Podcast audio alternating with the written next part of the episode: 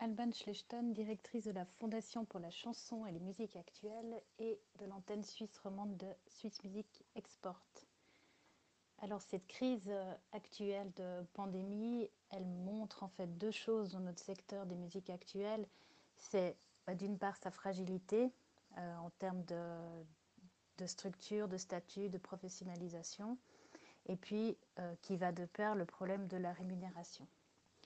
Et par exemple, si on parle de la rémunération en ligne, bah, c'est super de pouvoir partager sa musique en deux clics à l'autre bout du monde et puis on va surtout pas aller à l'encontre de, cet acquis-là parce que c'est super.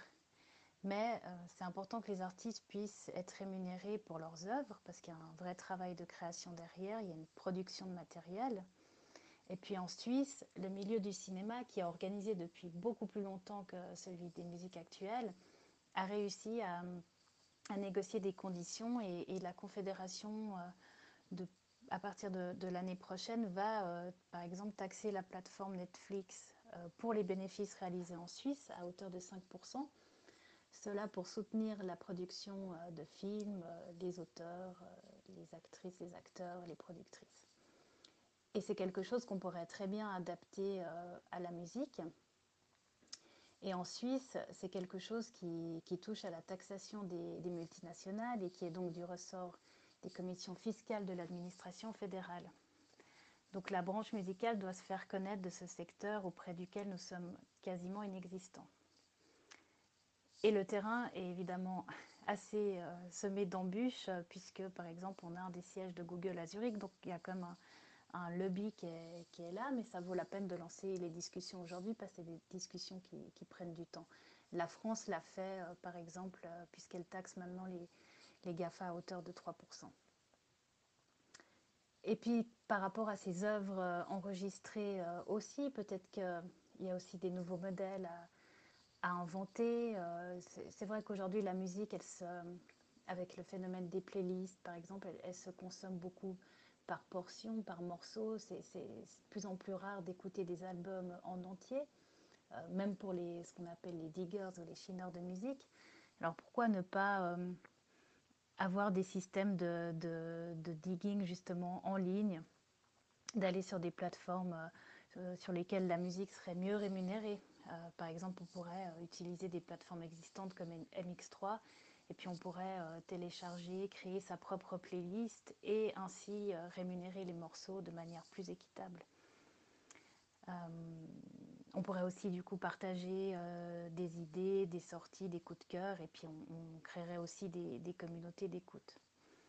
Ça c'est une chose peut-être pour la rémunération et puis par rapport au statut et aux conditions de travail, on, donc on l'a vu euh, en ce moment, on est en plein dedans avec ces histoires d'aide, de, d'aide, euh, de, perte de gains, d'indemnisation, c'est que dans, dans, le milieu des musiques actuelles, il y a énormément d'artistes qui n'ont pas de structure ou qui ne sont pas indépendants.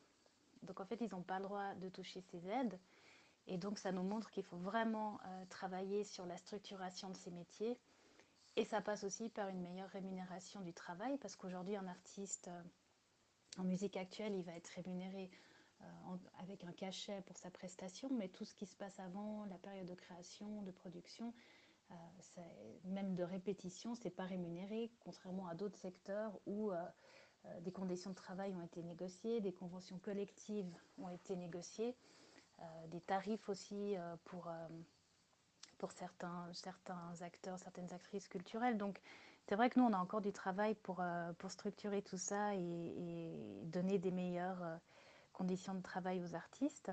Mais ça passe aussi par augmenter les budgets de soutien à toutes les entités qui, font partie de cet écosystème des musiques actuelles, donc l'artiste bien sûr, les structures d'accompagnement, les structures d'accompagnement comme la nôtre, mais aussi les labels de musique, les agences qui font tourner les artistes et qui les promeuvent en Suisse et à l'étranger, euh, les salles de concert, les festivals, enfin toute une série de, métiers et de structures qui gravitent euh, autour de la, production euh, artistique.